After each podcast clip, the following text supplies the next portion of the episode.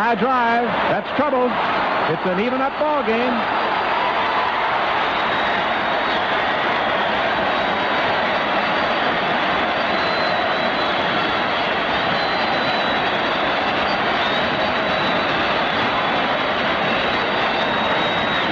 And Yogi Berra belts one, an identical blow to Duke Snider's. High over the screen and into Bedford Avenue, and the ball game is even.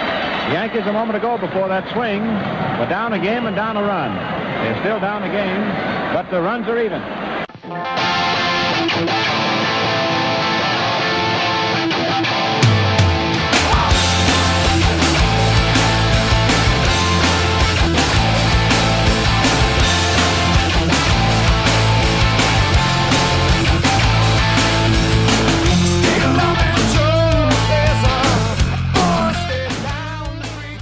Right, hey now, what is up? It is Steve Bennett. This is the Sportscasters Podcast, season number 10. We are up to episode number 12. Uh, I want to thank Jeff Passan for being on the show last week. Uh, new episode tonight. It is what, Friday, going into Friday, July 17th. And um, good show for you today. Uh, Jon Pessah is here uh, to talk about his book about Yogi Berra, a life uh, behind the scenes. We'll do that after the book club update. Going to get started with something a little bit different tonight. Uh, I don't know if you've been noticing this, like I have on Twitter, uh, but since there's been no sports and uh, no concerts and no real new movies, I don't know, just a, a kind of a, a dead spot in culture. It seems like something that's popped up are many, many, many brackets many brackets. And one of the kings at doing these brackets is a guy from Long Island uh, named Joe, and he works for Newsday. Uh, he's a good dude, and he's done brackets on Billy Joel, Seinfeld, and Curb Your Enthusiasm characters, Beatles songs, and now he's starting one up uh, on Seinfeld episodes. Uh, Joe Manniello He's from, like I said, he works at Newsday. He edits some work there and writes headlines there. And he does this separate of that on his free time. And in a minute, we're going to go to an interview I did with him, see what's up with the rise of brackets, what works about it, what doesn't work, what doesn't work. And he got into this before I had a chance to ask him about it. But what doesn't work is the one seeds win. Right? That's the negative is, you know, when you open this up to the masses and to so many casual voters, what you have is just one seeds winning. Now, on this one Pearl Jam website that I go to, a fan site called Red Mosquito, they've been doing these Pearl Jam uh, brackets for years now in March. And what they do, and I mentioned this to Joe too, is they retire each winner. So once the song wins, it's not in the bracket anymore. And that's great if you're going to run a bracket over and over again. How Joe solves the problem of every one of his brackets final four being one seeds. I'm not sure. Not even sure it is a problem. It just kind of creates a little bit of an anticlimactic uh, exercise. It's the most fun in the beginning to see if there will be an upset, and then least fun as it goes along when you find out there isn't one. Uh, but we'll talk to Joe about that in a second. We'll do the book club, and then we will do the interview with John. And then one last thing about Paula playing t-ball. Um, we'll kind of end out with that. So, with all that said, uh, let's just get right into it today. Uh, we'll take a break and we'll be right back with the debut, uh, the first time ever, Joe Manniello.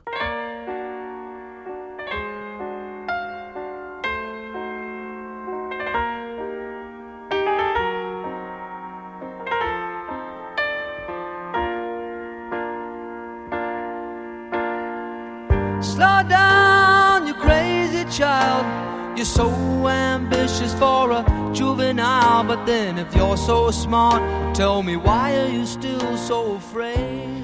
Our first guest tonight appears at the top of most power rankings of Long Island natives.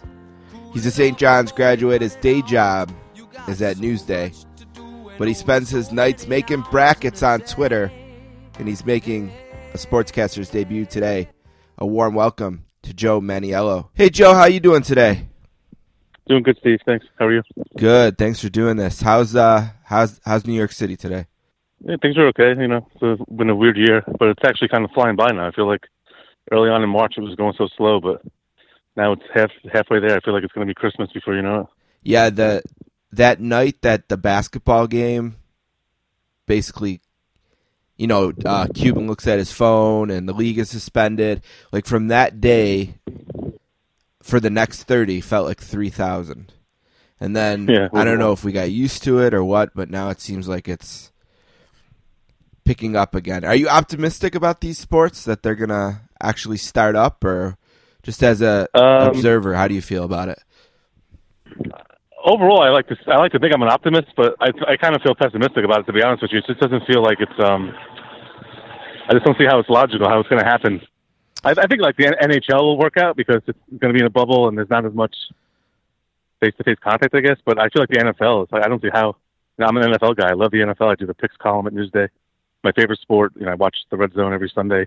If I could just have the NFL and get get rid of every other sport, I would sign up for that. But uh, I just don't. I just don't see how it's going to happen. They haven't even been together yet, the teams, and it's so much physical face-to-face contact. I don't know how the virus won't spread. Uh, and even baseball. I mean, so far the test results are really positive, uh, in a good way, not positive, you know, negative.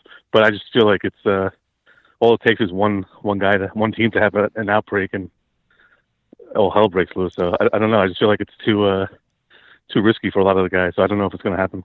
I was thinking about th- this with football yesterday or the day before. You know, we're starting to see a little bit of evidence that maybe this burns out, like, you know, in New York City, um, in some places in Europe. Uh, the, the death potency seems to burn out a little bit. Then I read an article about the T cell immunity and how herd immunity might actually be closer to 10 or 20%, not the 60 we were thinking. We learn so much every day that I just wonder if maybe this kind of early summer outbreak here, maybe it works in the NFL's favor that by the time we get to the fall, maybe they maybe it takes an extra month, maybe they don't start till October. I know they have a lot of contingency plans in place. Basically, what I'm saying is I'm just trying to stay optimistic. You know, I'm just trying to Yeah, definitely. It's just Trying to hold on to anything. Unpredictable. Right, I'm trying to hold Yeah. on to anything.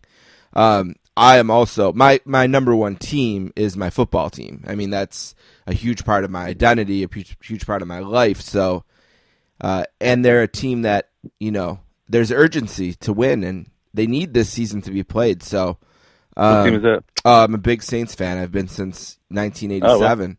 Yeah, uh, you know, I've seen every game since 1996. As soon as I could drive to a bar and watch them, and um, you know, I've been to New Orleans a bunch of times. But you know, they need this season to be played. Are already, you know, part of their advantage is going to be taken away in the likelihood that there won't be fans and they won't get those games in the dome. But well, they'll get to play them. They just won't be the same. But yeah, it's crazy. I- like I said, I'm trying to hold on to any optimism about that. Uh, let's talk about the brackets for a second first, because I've been fascinated by um, the rise of the bracket during Corona. Um, every year, for a long time now, it seems like around March Madness, you would see brackets besides basketball pop up for various things. I'm a big Pearl Jam guy, and on the one message board, I've, they've been doing a March Madness Pearl Jam bracket for you know ten years now, retiring the winner every year. Um, Oh, so each year the winner from last year doesn't participate? yeah, they, it's retired. You know, Oh, that's a, good, that's a cool idea. Yeah. Instead of having black or Alive win every year, once it wins, it's out. Oh, Um, that's a cool idea. Yeah. So, but then usually April comes and they go away. I've noticed this year more and more people doing brackets for more and more things, and obviously we're f- further away, f- further away from March than I've ever seen them. And then I started following you, and you've done Billy Joel, you've done um, the Beatles songs, you've done a couple mini ones with the Seinfeld and Curb Your Enthusiasm characters. That, that was a full. That was a full. oh, was a that full that one. was a full one. That was that, that was last year. Yeah, that was actually before. That wasn't even in March. That was just an idea we had, and All right. uh, we did it. But um, yeah, go ahead. Tell me about the rise of these. Why you wanted to do them? Why you think they've been so successful? We'll take it one at a time, but Yeah, sure. yeah, let's start Well, with just the I mean- for it. Yeah, I mean March Madness has always been my favorite favorite event, sporting event. Like uh, football is my number one, but I, I run the office pool. March Madness, I, you know, I I love the excitement the first two days, Thursday and Friday, all those first round matchups and the upsets. So I've always loved the idea of March Madness and filling out a bracket. And like last year, my friend Mike Gavin, who used to work at Newsday, and I uh, we just thought about doing like a Seinfeld. I was I was like, we should do like a Seinfeld versus Curb bracket. It would be fun for you know people love Seinfeld, people love Curb. Put it out on Twitter and you know, to me the difference is like some people put out a bracket. Like I've seen people put out like you know best sandwiches or best Italian food or whatever you know any kind of thing, music, movies, and it, they just put the bracket out. To me, the extra step is actually putting the matchups to a vote on Twitter. That that to me is the difference. You have to have to let the fans determine the winner. I mean, anyone. It's not easy, but anyone could put a bracket together and just put it out there. But then to actually go through with it and you know de- determine a winner to me is the, that that's the most fun part. Let people actually vote. So we did Seinfeld Curb last year, and George beat Larry. It was all four ones. W- one thing I'm running into is that all the popular Yeah, I was going to bring that up. to make the yeah. final four. Yeah, I was going to bring Yeah, that so up. Billy, Billy Joel, Mhm. like the Billy Joel thing was really fun. Like so, th- Billy Joel this year, we had already planned on doing that before the pandemic. I was thinking, let's do it like, let's start it like right before March Madness starts, and like we'll make sure not to do the votes on the days of the big games, and we'll do it in March. But it'll be like an extra, you know, when there's no games, people will still be into the idea of filling out brackets. And you know, I live in New York, but you know, I work on Long Island, so Billy Joel's a big thing around here. Sure.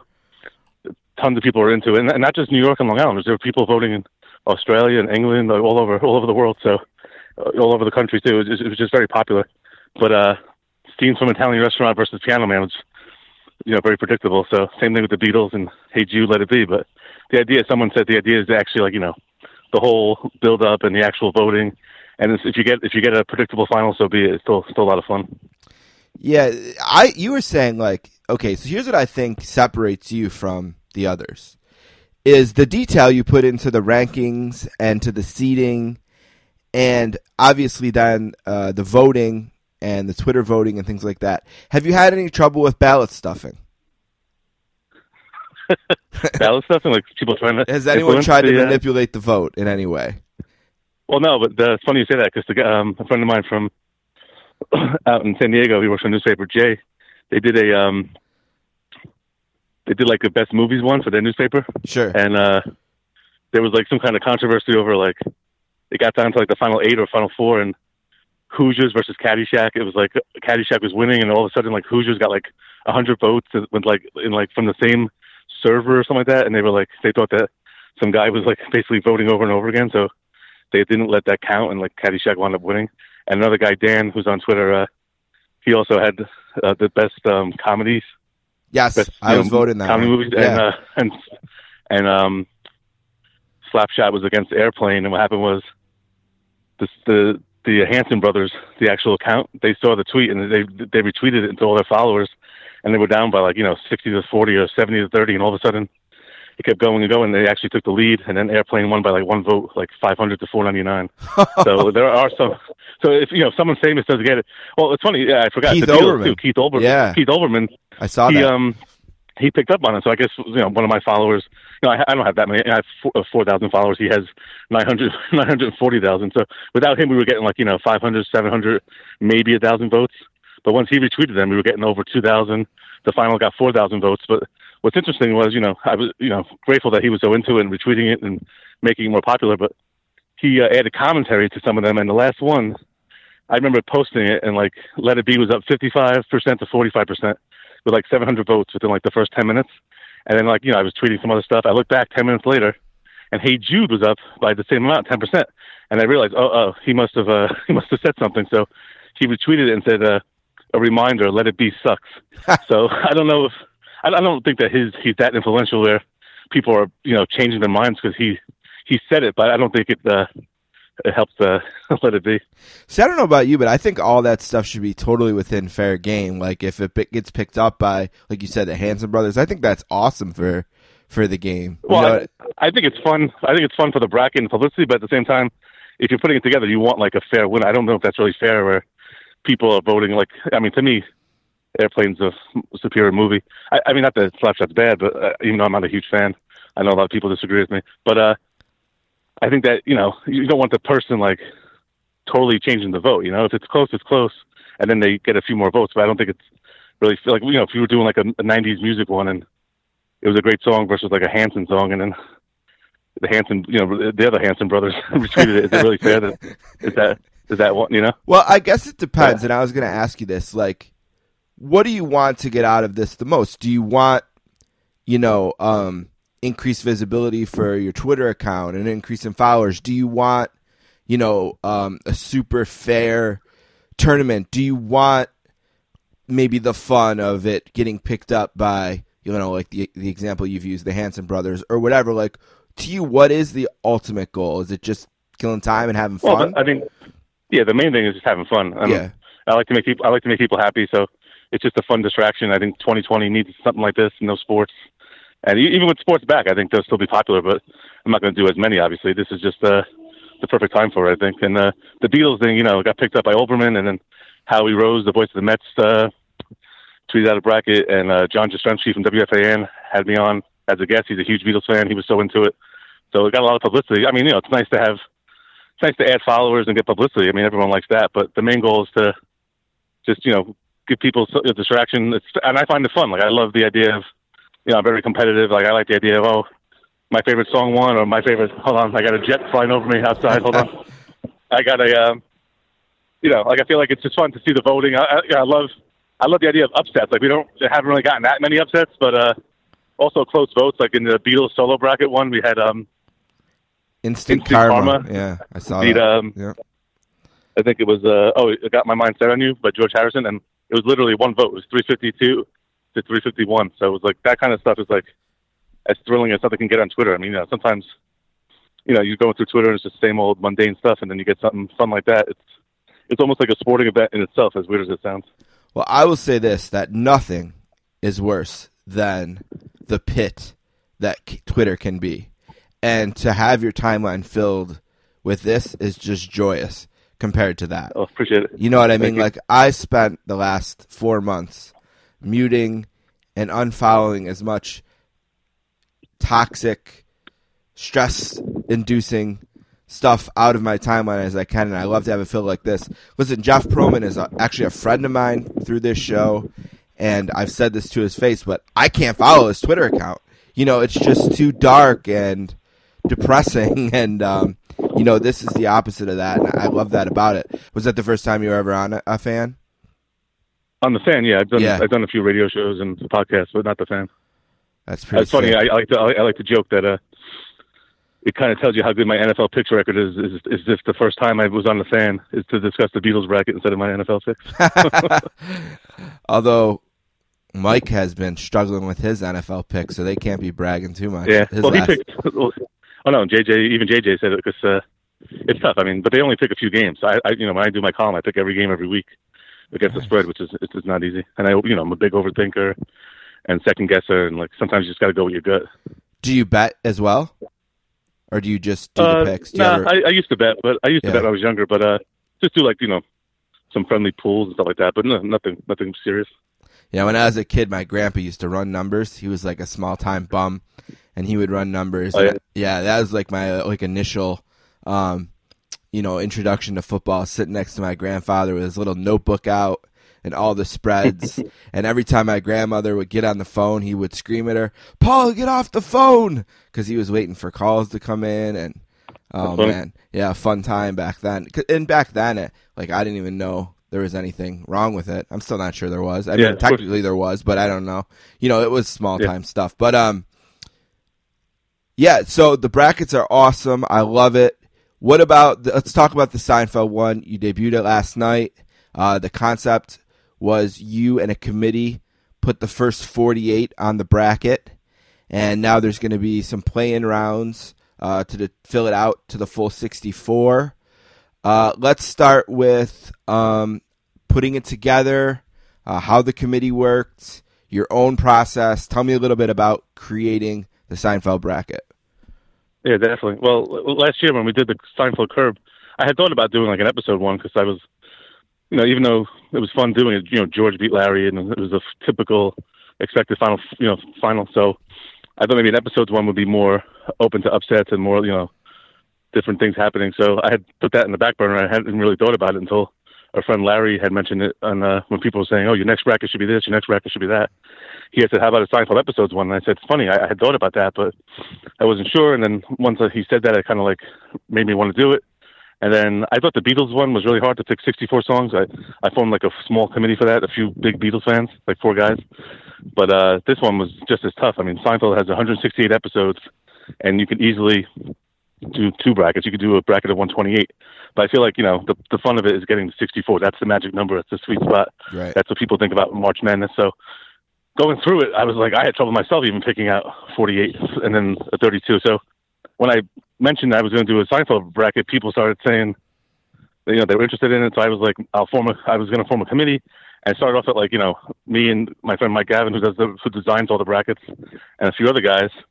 And next thing you know, people were asking. So it turned out to be like 17 people. I want, I wanted an odd number in case there was like a vote. Like we had one vote, for example.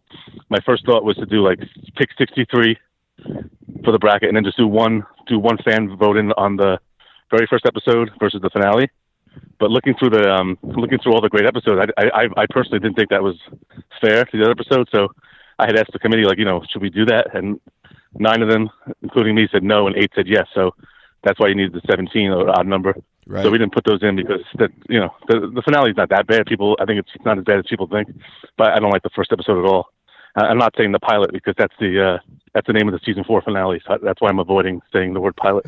but um, as far as the committee, I asked them to uh, try to figure out a way, like, what's the best way?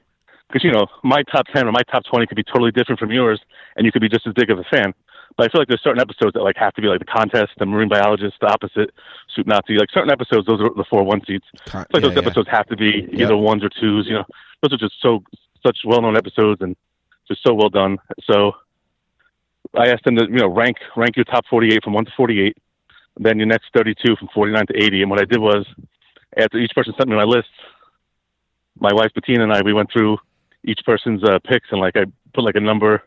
So like let's, say you had the contest at at number two, so I put like you know a two, and then the next person the four slash four, and like you know like I think only six episodes had all 17 votes, including the contest and marine biologist, and then I just basically went down to see how many which episode had how many votes, and then we like did the average. So like the uh, contest had all 17, and the average was like amazing, like 2.6, and the marine biologist was all 17, and the average ranking was like four, 4.5. So that's how we decided the seedings based on that. And then toward the end, there were like a couple that were like really tight, like the uh, the pick and the conversion. Like they both had the same, almost the exact same number. But we, uh, Mike and I gave the uh, edge to the pick because it has the uh, extra storylines with Elaine and the uh, crazy Christmas card. But that's basically how it went. We just, you know, episode by episode, and whichever episode's got the most votes. So getting to me, getting the top 48 was important, and then to try to get as many episodes in as possible. Then I added 16 play-in matchups, and then even then, when I was doing it, I was like, "There's just too too many episodes." So I did 15.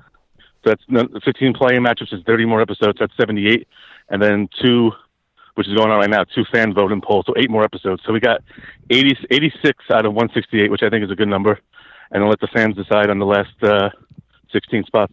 Yeah, I mean to show you how hard it is and how different opinions can be. The Cigar Store Indians one of my top twenty probably, and it's in that battling for its life in that uh, last group in thing you just mentioned. So, um, Yeah. yeah. it's amazing because when I was first, I think we were talking about it on Twitter, and I mentioned you like that, and you're like, "Oh yeah, it's wasn't in my list," and I'm like thinking like, "Wow, you know, it's not even in his top 50." And then, you know, then I started more thinking about, well, there is 160 whatever of them, and so you kind of, I kind of understood the gravity. Here's what I'm wondering: Are you worried that people aren't going to know exactly what they're voting for by the names of the That's a- episodes at all? That's a great question. Um, that's one of the issues. Like some some of the episodes, like um, the doorman. Someone last night said the bro didn't make the list. You know, the bro, the manssiere with Frank Costanza and the bra. Yep. I said no, that's the doorman. So some episodes do have bad titles. Like the mom and pop store should be called the Jon Voight car. The uh, Sure. The one we just talked about should be called the bro, the manssiere. The the the, the episode the pool guy should be called the movie phone. You know, when Kramer's the movie phone guy. That that didn't make the cut. The episode the package when George does that photo shoot when he's like uh, in his underwear with Kramer. That should be called like the George photo shoot or something like that. So like some of these episodes do not have the best titles, so that they do suffer from that. But I think one way of getting around that is when I post the polls, I'll put like um you know when you you know when you're on Twitter, there's an actual tweet and then there's the actual poll. So the poll will Sure. still say like you know, the poll will still say the mom and pop store versus the caddy or whatever it is. But I'll say like in the above tweet, you know, round one, the mom and pop store in parentheses, aka the Jon Voight car, versus the caddy, aka the uh, braless wonder, Sue Ellen Mishke. I- I'll try to like let people know. I feel like some episodes don't need that, obviously, like the Junior Mint, the puffy Right. shirt, soup Nazi, marine biologist, but some but some do, and I think that uh, I think it's fair to give the give the you know voters. I think the the huge Seinfeld fans won't need that, but the average casual fan who's only seen like you know half the episodes or a few here and there, they might need that. So I don't, I don't think it hurts or diminishes anything. Did you reveal your final four? Or no? Well, I haven't. The bracket isn't fully set yet because the uh, Oh, that's The right, vote. right, right. Although, mean, do you the- think the- it would affect it? Is there one that might? No, no. No, I mean the thing is, uh, my original thought was to have like I felt like if you win a fan voting poll, you should be rewarded and like get like one of the um higher spots, like you know eight nine matchup or seven ten. But then going through these episodes, it just didn't feel right. So the winners of these sixteen voting polls will just be the remaining 13, 14, 15, 16 seeds because the one to twelves are already set. But uh, I mean the opposite was always was my dad's favorite episode and one of my top five. So that would probably make my final four. I watched the Marine Biologist last night for like the hundredth time. It's just to me, it's like the perfect episode of Seinfeld. It's just George is amazing, and just, it's like not one second is wasted. And I think Oh, Kramer's That- that physical was- that- comedy in that. yeah, it's excellent. That'd probably be my winner, but uh, I think there could be some uh, lower seeds that could make a run. Like the Calzone is a six seed. I thought that should have been higher. I like the airport a lot, which is uh, somehow was only a in the commi- committee only had it as like an eight or nine, a nine seed. I thought that was going to be a four seed. Uh, I like the Bizarro Jerry a lot, which is a ten seed. I haven't really gone over the list yet, but uh, I just you know I just don't want four one seeds. I, I think uh, I think like a couple of ones could be in trouble. I think the Soup Nazi might be in trouble uh, maybe early on, but uh, we'll see. Kramer getting the sand in his eye and falling on the table in the marine biologist is one of my favorite moments of the entire series of Seinfeld. Yeah, Um, great. I love the uh, uh, when Yeah. George is on the beach, and, and I, I've done the I've done the photo on Twitter before, like standing by the water. I love I love to make fun of that, that episode. He's walking with his girl, his dream girl, and Right. Jerry told her this ridiculous lie, and all of a sudden, like, is anyone here a marine biologist? I mean, it's, it's so stupid, but it's so funny. Yeah. He's on the Galapagos Islands with the turtles all of a sudden. With the phone. turtles, Yeah.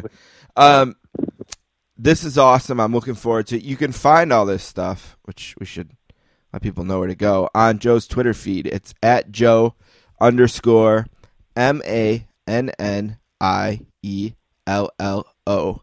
And you can vote there. There's voting going on now for the uh, vote for the cigar store Indian if you can. Um, and and then there's uh, going to be the voting for the filling out the bracket. Uh, and then also you got to finish off the uh, solo songs of the Beatles. That's going on right now too. I think you're down to eight or so on that. Yeah, the final final four tonight is going to be uh, all all the top four seeds again. The the one, two, three, four. Ima- Imagine versus Band on the Run, and um, My Sweet Lord versus Maybe I'm Amazed. So two Paul songs, a John and a George. I was hoping Ringo could get in there, but it don't come easy. Didn't make it. So. Just as long as Imagine doesn't win, should have been gone.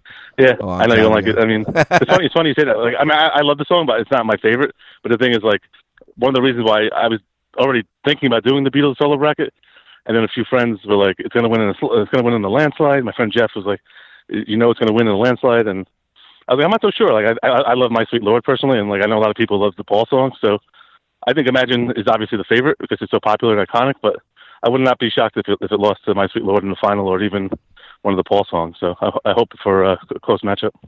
We can only hope. All right, I'll get you out of here on this. I wanted to talk a little bit about headlines, but time got away from us. We can do that next time. Uh, I'll have you back. Oh, real quickly, what are some other ones you got uh, percolating? What are some uh, future brackets you're hoping for? Oh, some brackets. I'm not gonna. Top Probably gonna do one for a couple months because it's, it's a lot of work. It's fun. What'd you say? Top Is secret? it top secret, or can you reveal? It Oh, doesn't it's- even necessarily need to be the next one. Do you have any other ideas, ones you'd like to do in the future? I thought you said Bob Seger. Um, Yeah, that'd be. Well, I mean, one. I had an idea. I had an idea for like a um, someone actually, someone who followed the Beatles bracket. Some guy said uh, Sky Parker. He loved it so much. He he put a Rolling Stones one together on his own. And then I said to him, "Are you going to do the polls?" And at first he was hesitant, but then he did it. And Give Me Shelter beat uh, forgot the other one to beat. Um, Barely. Oh, uh, sympathy for sympathy for the devil. But uh, I was thinking of doing like a uh, like a four group kind of thing, like music, like 16 songs from Zeppelin, Okay. 16 songs from Rolling Stones, 16 Sure. from uh, Who and Pink Floyd. But I don't know, it might be too difficult. And then someone had uh, a few people had suggested one hit wonders, which I really like. It's a great idea, but like just thinking about it, like like for example, like Take on Me by a-ha to me would be like one of the favorites. And someone was like, it had a second number, had like a second top 40 hit that I for, totally forgot about. So I feel like if you did that, it would be so much like it'd be like too much work for like you know just like going through every song and I'm not really sure. Uh, as far as the uh, next bracket, I, I don't really know. Another guy had a great idea, just like a, but it's, it's kind of just New York Central. It would just be um, greatest New York athlete. I thought that was a good idea, but uh, Love it. I feel like that would you know only be only one target audience. So I don't know. Maybe I'll do something sports because I feel like I did too, done a lot of music and uh, you know TV show ones. Maybe I'll do a uh, a sports a sports one. But I was also thinking maybe like next year's Oscars to do like a uh, bracket on best pictures, sixty four best best pictures, and have Like people that. vote on that. I think Yeah. that would, that'd be kind of fun. But uh, That might different be, ideas. That, might be wide open too. I don't know that you for sure Yeah. get a one seed that wins that. That might be a little bit more. I mean, maybe maybe uh, Godfather, Godfather. or Casablanca. Yeah. Yeah. one of those episodes. But you know, you never know. Yeah. But uh, there's, there's so many options. I, I like the idea of the 32 ones too because you know some of them. You know, like for the Beatles solo years, like I didn't feel it was necessary to do 64 because you knew you were going to get basically the same 32 or final 16. So why why even have the two first rounds? You know? Sure. All right, now I'll get you out of here on this. I do this with almost every um, Long Island guy I have. All right, I'm going to give you. Let's do five Long Island natives, and you rank them for me. You ready? Okay. All right, Howard Stern, Billy Joel, Mariah Carey, um,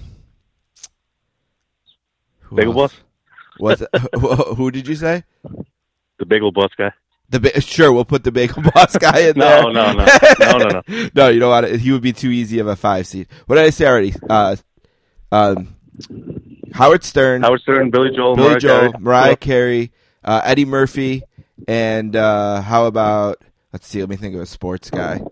Uh, help me out. Give me an athlete from uh, Long Island. I can think of a bunch of hockey players, but I'm not positive you're gonna. I mean, there's so many. I'd rather you pick it. All right, Adam Fox. Adam Fox. Yeah, he That- plays for the I Ran- plays for the Rangers right now. Oh, I'm not familiar with him. I'm not a big hockey guy.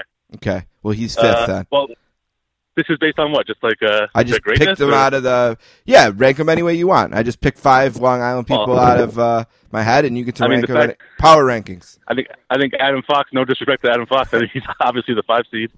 Um, I didn't realize Eddie Murphy was from Long Island. I think I forgot that. Uh, He's also from the same place Howard is. Let's see. Uh, he grew up where? Same place Howard did. Um, Oh, did you really? Ro- Roosevelt. Roosevelt. Yep. Yeah. Um, I mean, I love I love Mariah Carey. I mean, you know, I'm a huge fan, but I, you know, love most of her hits.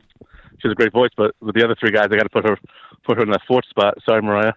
And uh, then you got Howard Stern, Billy Joel, Eddie Murphy. I mean, all three are great. Easily all three of them could be number one. But uh, I'm a big Howard Stern fan, so I'll go with uh, Eddie Murphy at three, and then you know I did the Billy Joel bracket. To me, Billy Joel he's Long Island, so he's got to go one. Billy Joel one, Howard Stern two, Eddie Murphy three, Mariah Carey four, and Adam Fox five. Adam Fox is going to win multiple Norris trophies in his career in the NHL. Um, maybe maybe maybe he can get bump off Mariah Yeah. Carey at four down the road. all right, Joe. I love this. Thank you for all the time. I'll be playing. All right, Steve, it was fun. Thank I'll- you. Yep, I'll be playing along, and uh, good luck. I, I just want to send one more time well wishes and best luck and prayers to the great cigar store Indian that it can pull through uh, and make it to the big. I also bracket. I also was thinking it was a little controversial. You know, the name of the, t- the name of the episode. So I was wondering if I should even put it in nowadays with the whole you know name changes of sports. Well, I watched it the other night. I watched it the other night, and I was just thinking, man, this would. I don't think this episode would fly in 2020. I don't know. Yeah, I agree. Yeah. I agree. That's why I was a little hesitant, but uh, I don't I don't think it's going to make it past this round. So Yeah. enjoy these final moments with it. All right, thanks, Joe. All right, Steve. Thanks so much. It was fun. Thank you.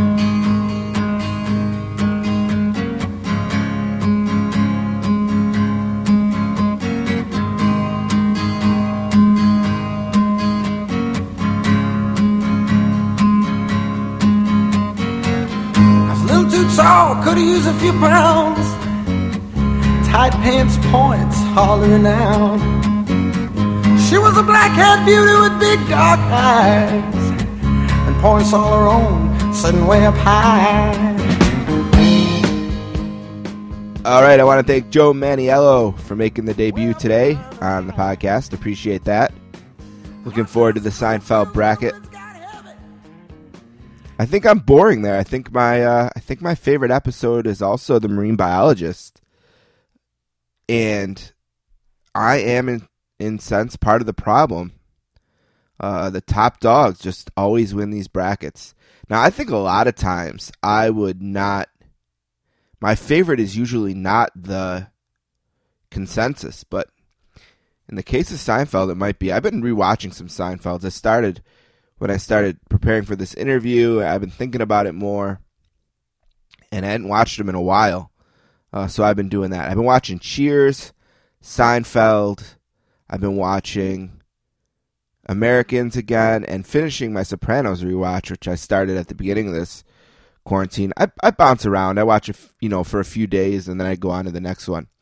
All right, in a second, we're gonna finish off Yogi, A Life Behind the Mask. Jon Pessah wrote this book.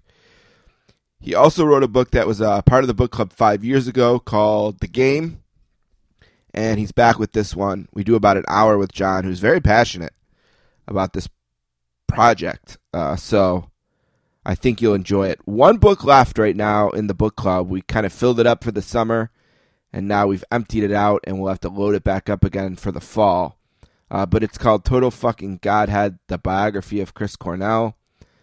Uh, this is by a guy named Corbin Reiff, and now that I've finished the Yogi book, it's time for me to move my attention to this uh, and read about Chris Cornell, who it's really been sad in his death, kind of the division that's been created between his wife Tony and the rest of the guys in Soundgarden and kind of their inability to get along, which the consensus seems to put the blame on Tony in that, has prevented us from hearing what might be a Soundgarden album or two that they kind of had in the coffers. But hopefully, there'll be more about that in the book, and I look forward to reading about his life. We did a Soundgarden book last year by Greg Prato.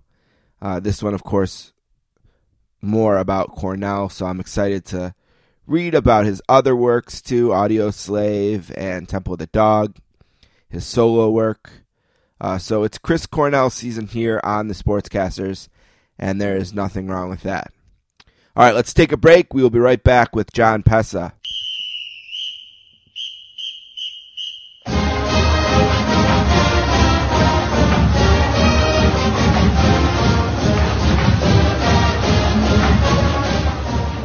Our second guest today is a graduate of Maryland. Uh, he's had a long career in media, including time at ESPN The Magazine. He's the author of a former book club book of the month called The Game, and he's back to talk about his book about the great Yogi Berra. A warm sportscaster's welcome to Jon Pessah. Hey, Jon, how are you doing tonight? Good, Steve. How are you? So I was getting ready for this today, and I noticed in my the social media history, which is somehow tracked by an app, that we recorded our interview for the game five years ago today. Wow. And a twist. That's, uh, Yeah. that, that's pretty coincidental. Yeah, crazy. And it's crazy that the game was five years ago. I mean, I don't feel like it was that long ago, but I guess we blinked Yeah, and five years. Five years tends to go by pretty fast, and it's and most of the five years since the game has been spent um, studying and writing about Yogi Berra. Yeah, that was going to be my first question. How quickly did you move on to yogi, and and how quickly did you know that that's what you wanted to do next? Well, actually, uh, it, it was it was fairly quick. Um, I will I will have to add though that I that I've sent um, the owners and, and Mr. Manfred a thank you note to for making the game relevant again, um, because Yeah. of the just the completely botched way that they that Yeah, they handled good. the whole labor situation, Uh-huh. which unfortunately I think is a sneak preview of what we're going to look at, at you know, in in the uh, at the end of 2021, going into 22, and we may, you know, if if we have a 22 season that's not interrupted by a lockout or a or a strike, I'll be one very very surprised baseball observer. Yeah, it'd be a miracle. Yeah, but to answer your question, um, actually, the book I was going to do uh, that I had um, in mind to do next was uh, Dean Smith, and the, the famous baseball uh, best basketball coach at uh, University of North Carolina, who's famous for being the only man who ever kept Michael Jordan under 20 points a game. and I I was uh, I was going to do that, and we had already um, sold the the the, uh, the the book proposal, and I decided that I I knew if I did that, that I was going to end up doing a lot on the NCAA, and I think the NCAA should be burned to the ground. It's a terrible institution. Sure. And having already tackled a, a rather significant large um, institution in in the um, uh, in, In the game. MLB, Yep. um, I decided that I didn't want to go do that kind of book again, and I wanted to do something that was a little more fun. And the first, um, and I love baseball, and I want to kind of want to stay in baseball anyway. And the first, as soon as I that that kind of clicked over in my head, the first idea I had was was Yogi. And what was interesting was my publisher also had the same idea, and uh, while they, you know, were happy for me to do um, Dean Smith, they had Yogi at the top of their list, and so it was um, it, it, it, was a uh, pretty quick decision, and I started it just a couple of months after I finished uh, doing the game. All right, so I have a real quick NCAA hate story for you, and then uh, I had another follow up question on deciding on Yogi. My brother played Division One hockey at Yale, and um, it was an amazing, amazing thing to happen in his life and my family's life. And I mean, you know, we're a middle class family in Buffalo. We're not rich elite people, and for him to be able to go to Yale and you know win a national championship actually in hockey there, and I mean ama- an amazing thing. But in 2015, he was a senior, and they played their last game in the NCAA tournament. Um, his last game was in the NCAA tournament against uh, BU, and um, BU won the game in overtime, three to two. So my brother goes into the locker room. You know, he's upset. His career's over. Essentially, he had just come back from a broken leg, and he knew, you know, this was going to be it. He's going to move on and use his degree, and not his skates. And um, he's sitting in the locker room, and the coach, you know, thanking them, the seniors, the team. And within 30 seconds, he gets a tap on the shoulder that he needs to provide a urine sample for the NCAA. He was randomly um, selected to do that, and um, he went to give the urine sample, and his urine was dil- uh, diluted because he had just played the game.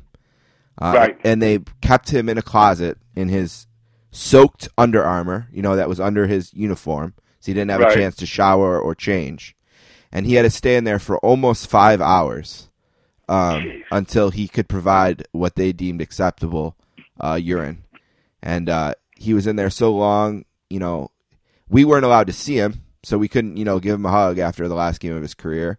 Uh, Right. And um, he missed the bus. He had to, the, the assistant AD had to drive him to the bus, and um, whatever. I mean, it's a pointless story. Maybe you just you got me fired up about it when you were talking about. uh, Yeah. yeah, Well, the NCAA, we had we once had um, Jeremy Bloom, um, whose sister was a subject of a of a uh, movie Jessica Chastain, um, uh, Molly's Game.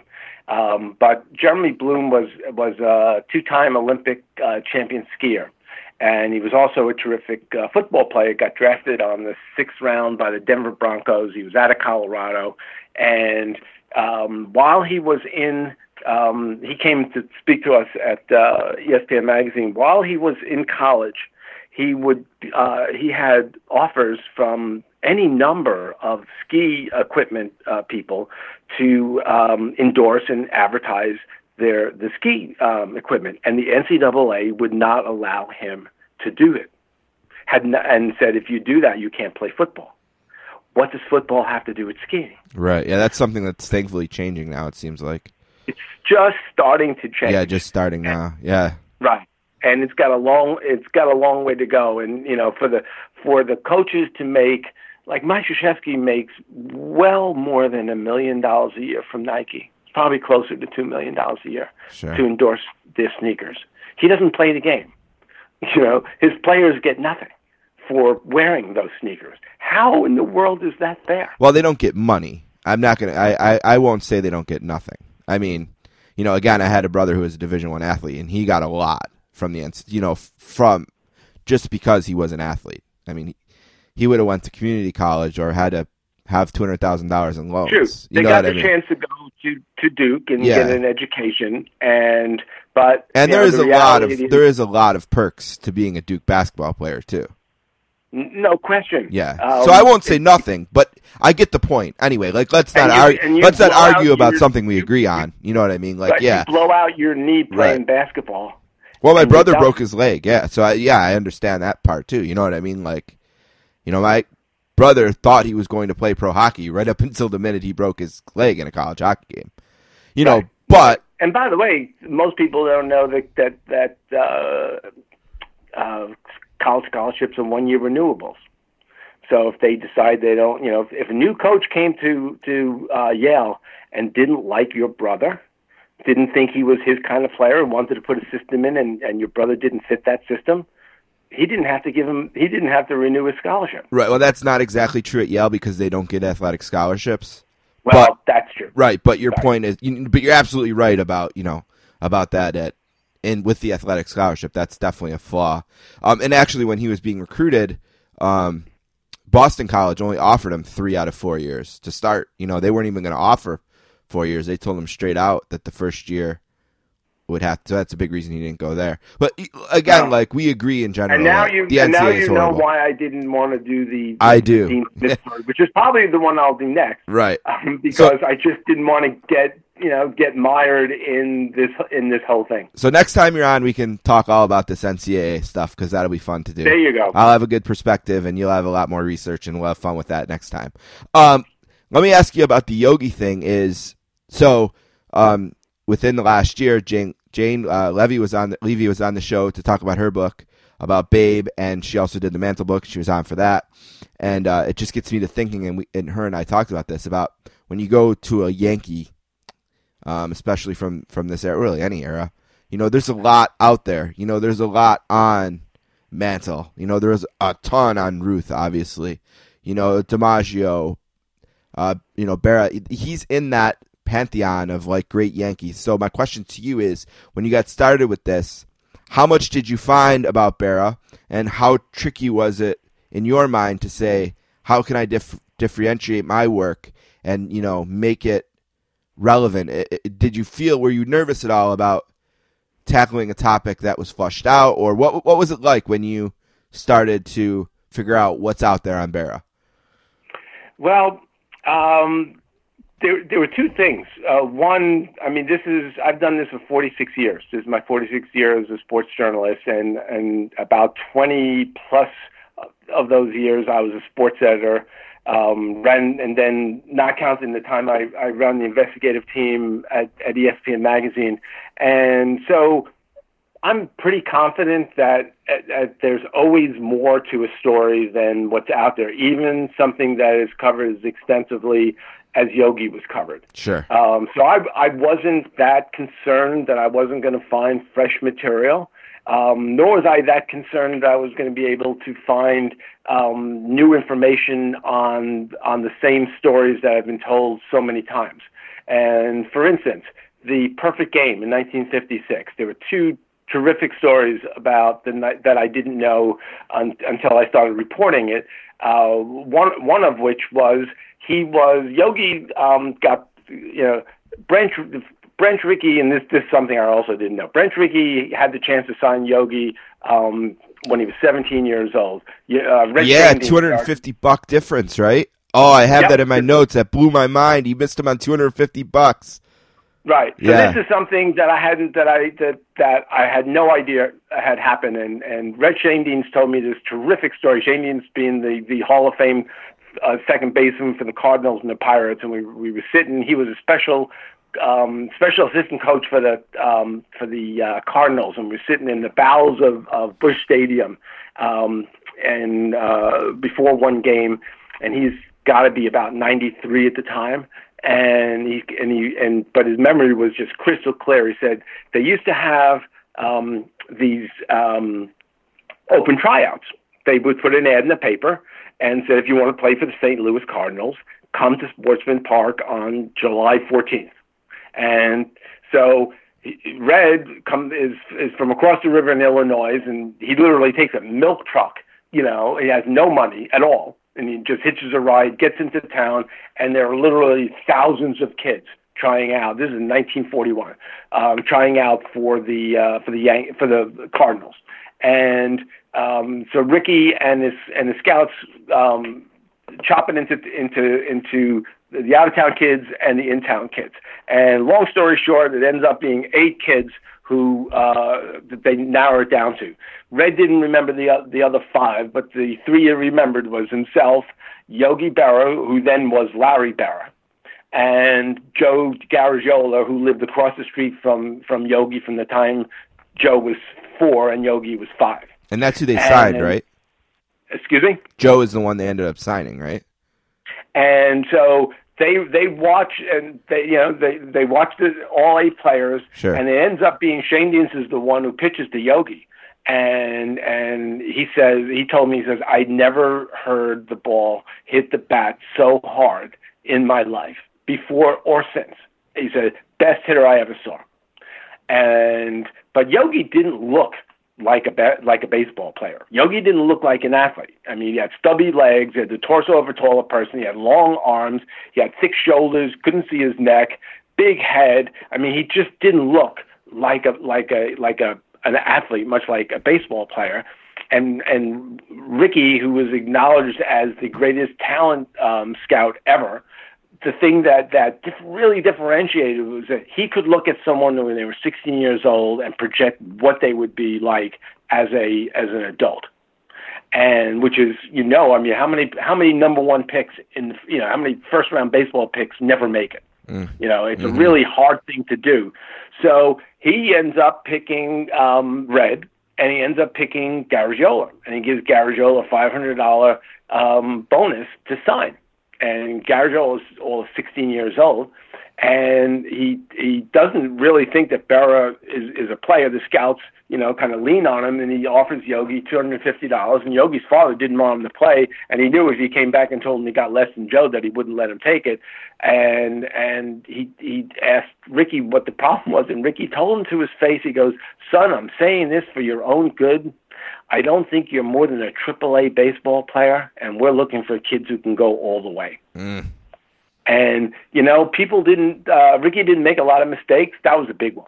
Right. Well, hey, at least he's you know signed Jackie Robinson, so we'll give him that. You know, but Well, give him no. Yeah. He did a lot of great. Yeah, things. yeah, yeah, a yeah, for sure. Farm system, but he missed on this he one. missed on that one. So yeah. you know that was like that was kind of you know that was one of the stories that I had never heard before.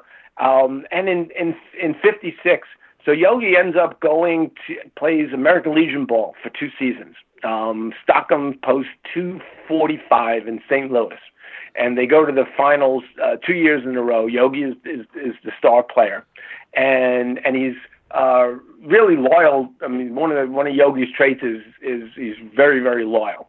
And in 1956, um, the, the Stockham team wins the national title, and they're um, they're uh, um, one of the things that they got for winning was they got to go to the World Series that season uh, for three uh, for, th- the, for the first three games. And uh, so they, they go and it and, and and there was a rain out and the day they the day that they were able to go into the locker room and the, all the St. Louis kids of course flood around Yogi and they're talking to Yogi and, and, and Yogi points across the the, the uh, locker room and he goes see that tall gangly guy over there he goes he changed his his wind up at the end of the season. He's going to do something really special, and that was Don Larsen. And and turned out he did something really really special in that World Series. But Yogi almost didn't play in that World Series. Um, Yogi's mom, who was very very close to, who was the youngest of four Italian Italian sons. He was the baby of the family, even though he had a younger sister. Yogi was the baby of the family, and uh, very close to his mom. And his mom had diabetes, and she had already lost her sight. And in 1956, she goes into a hospital two days before the 1956 World Series to have her leg amputated to save her life. And Yogi gets on the phone with his with with his father um, a couple of days before the before the operation. Says, "Pop, I got to come home." And he goes, I, I can't, I, you know, mom's going to the hospital. She might not make it. I got to go home. And, and his father said, uh, listen, you know, your mom wants you to play. So you play. She's going to be okay. Everyone's going to be here. Don't worry about it. come afterwards. He goes, and they get into a little argument, and his father finally says, "Look, you're playing, stay."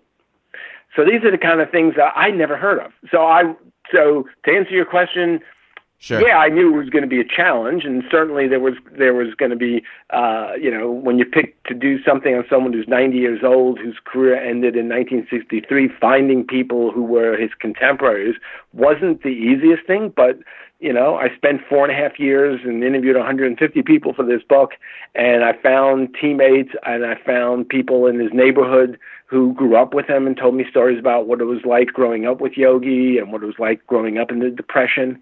Um, you know, you talk about uh, the game. You know, that the game was was a, a book that covered um, 1990 to 2005 and you know I was a journalist during that time, and I knew you know I covered that story, um, trying to to learn what you know what life was like in 1925 when Yogi was born, you know through the depression that he lived through, you know uh, volunteering for a secret mission.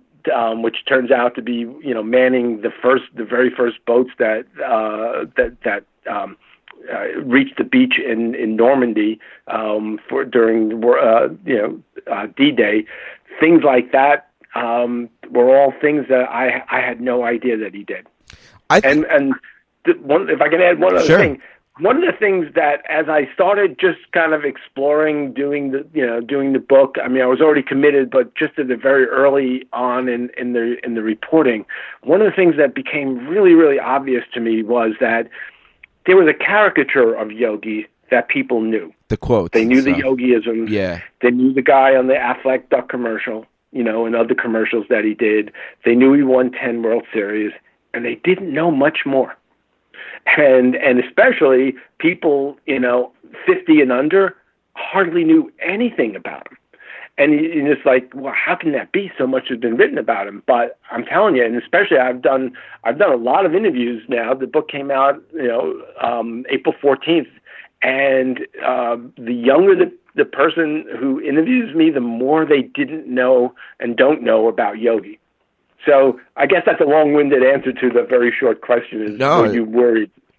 It's great, and I can tell you that I knew almost none of this. You know, going through the book, I mean, I had no idea he was a Purple Heart winner, for example.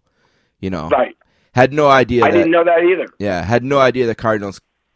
Basically, if they would have offered him two hundred and fifty more dollars, could have had him. You know, um, I, I can go on and on, and we'll go through. I'll tell you a story. My brother-in-law is a is a huge Orioles fan, and every time I tell this story, um, he cringes um, because the other team in St. Louis was the St. Louis Browns, and they in their and they were uh, a terrible team and terrible terribly run franchise, and in in their uh, in their uh, wisdom, decided that if Branch Rickey didn't think Yogi Berra was a, uh, a a good player, even though all their scouts begged them to sign him, uh, they decided not to offer him any money. They said, "Yeah, we'll sign you, but we're not offering you any bonus money at all."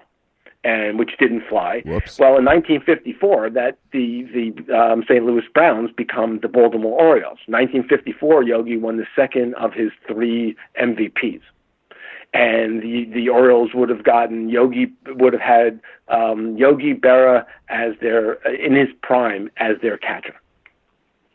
Mm.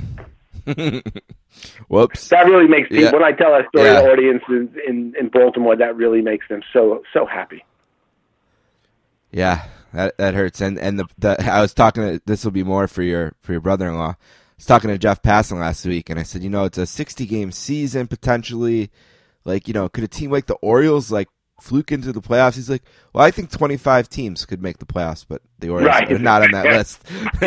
So, no- It's amazing. I mean, I'm a Yankee fan, and and and honestly, I really enjoyed the Yankee um, uh, Orioles rivalry. I was there in that game, the Derek Jeter game, Right. When Yeah, you know, and, and when Bernie hit Bernie hits the home run in extra innings, and uh, you know they, had a they had a great rivalry. And my wife is from Baltimore, so you know that half of their family are Oriole fans, and it was great. And now they're just so awful that it's. I mean, it's like watching a Triple A team. and they were in the playoffs. I mean, while you were doing this book. I mean, it hasn't been that long. They've got they went so bad so quickly. So fast. Yeah. I mean, it's really astonishing how how quick. And like my my brother will say, hey, you know what? We're undefeated. I you know, I'm not minding that there's no season right now. We're in first place. And hey, if they go, you know, five and three in the first eight games or something, That'll be a high watermark yeah, for them, probably. Oriole fever going going crazy. Uh, you know, there was a day, there was a time when you could not, when Camden Yards opened up, I had to go through the American League office to get a ticket. yeah, beautiful. when I was down there to visit. That it was such a hot ticket that you couldn't you couldn't get into Oriole games at all, any game, much less a Yankee Oriole game. And now they, they, they now they have a hard time giving away tickets. And I think it's a little bit forgotten at this point too that that stadium changed the game.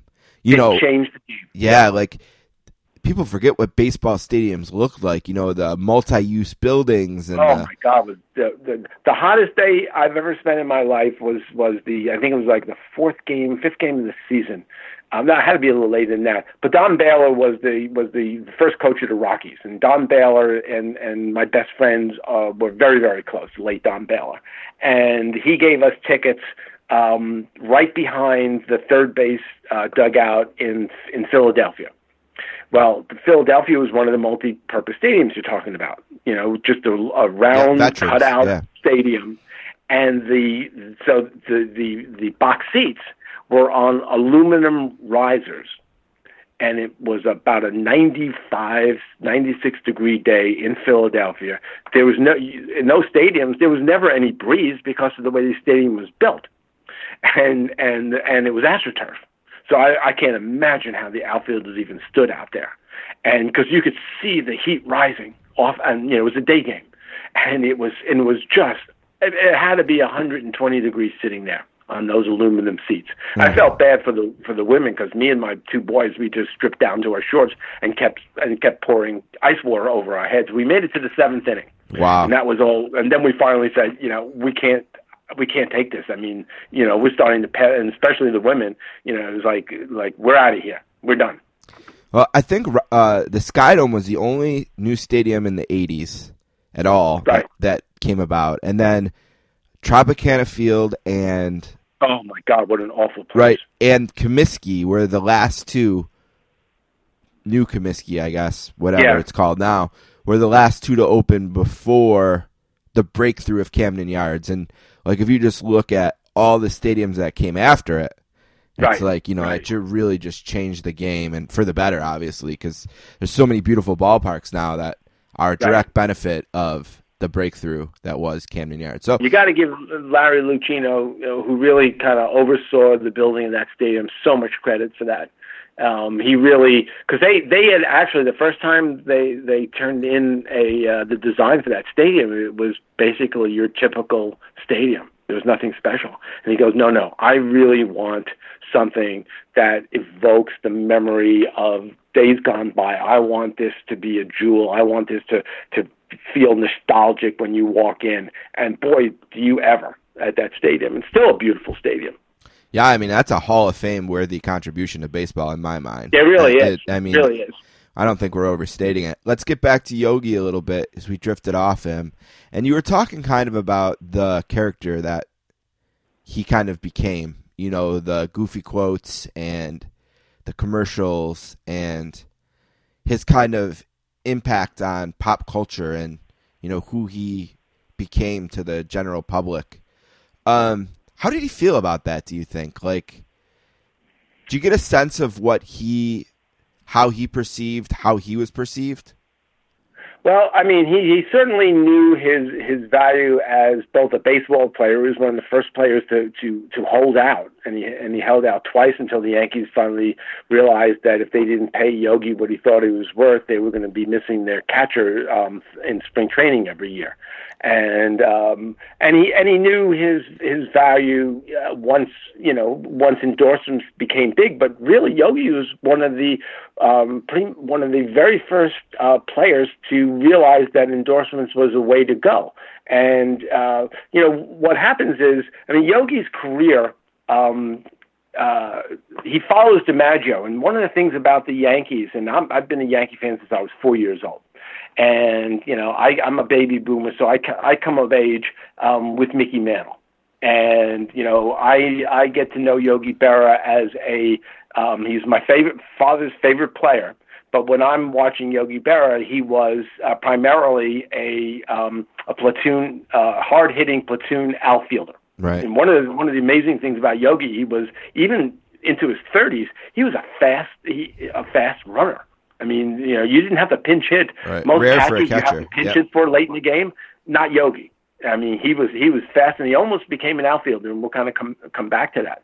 And uh, you know, people think that the that the way the Yankee, you know, the arc of, of, of the Yankee stars goes was it was DiMaggio to um, uh, to Mantle, and the reality is that it was DiMaggio to ba- to to uh, Yogi Berra, who becomes the cleanup hitter, which was the glamour spot in, in baseball then, and and then Mantle. And in fact, Yogi Berra is the was the best player on the best team in history. The 1949 Yankees to 1953, they won five consecutive World Series. Was never done before. Not bad. Never done since. Probably will never ever be done. And and it was the end of DiMaggio's career. He had three. He played th- on three of those teams. Half year uh, on in one of those years because he was hurt. His last year he batted 263. So clearly he's not the dominant Joe DiMaggio of his of of his, of the rest of his career.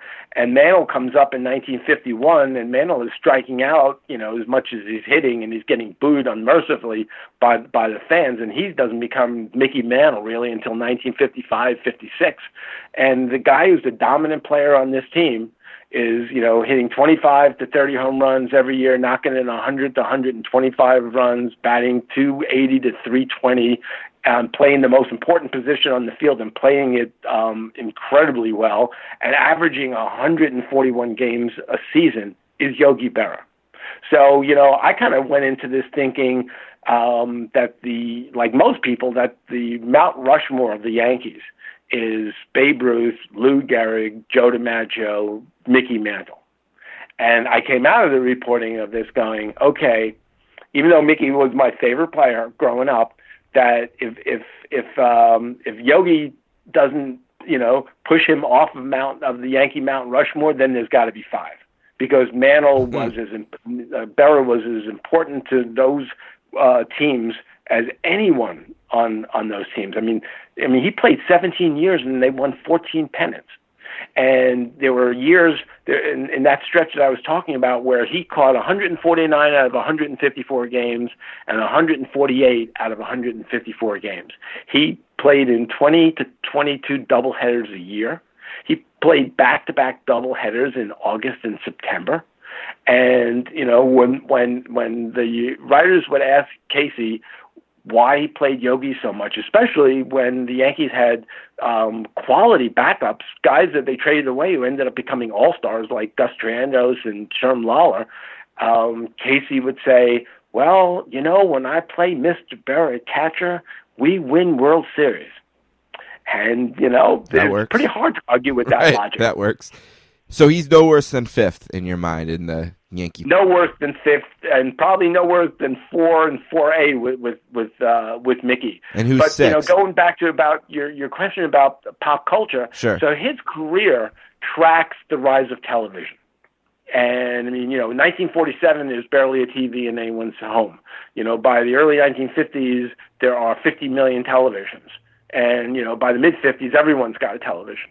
And uh, and now, so Yogi is first of all he's on TV all the time because the Yankees are on the game of the week all the time, and Yeah, for seven to twelve days um, every fall he's on uh, in the World Series. And back then, the World Series was was like a Super Bowl, but but you know four to seven times a week. Mean, you know for for the series, and he was on uh, all of the variety shows, the Jackie Gleason and the Milton Berle, and of course the Ed Sullivan Show.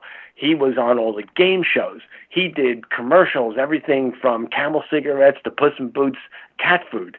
And Yogi was ubiquitous. There was pro- in the 1950s there was probably no one as famous in the, in America as as Yogi Berra. And you know, one of the things that that happened was, uh, I mean, Yogi um, yes, Yogi would, you know, would would would kind of turn a phrase every now and again, and you know, part of it was that he was bilingual and he spoke. You know, anyone who's uh, who, who knows any of the Romance languages, like like Italian, know that the syntax is off. So a lot of times, you know, words would be out of place, or he would have a word that, you know, like like after the 1960 World Series when when the Yankees outscored the the the Pirates something like 95 to 42 and ended up losing in seven games, and Yogi was asked why they uh, you know how could they possibly have lost, and he said, well, we made too many wrong mistakes. You know, obviously he made they made too many mistakes that they came back and really bit him.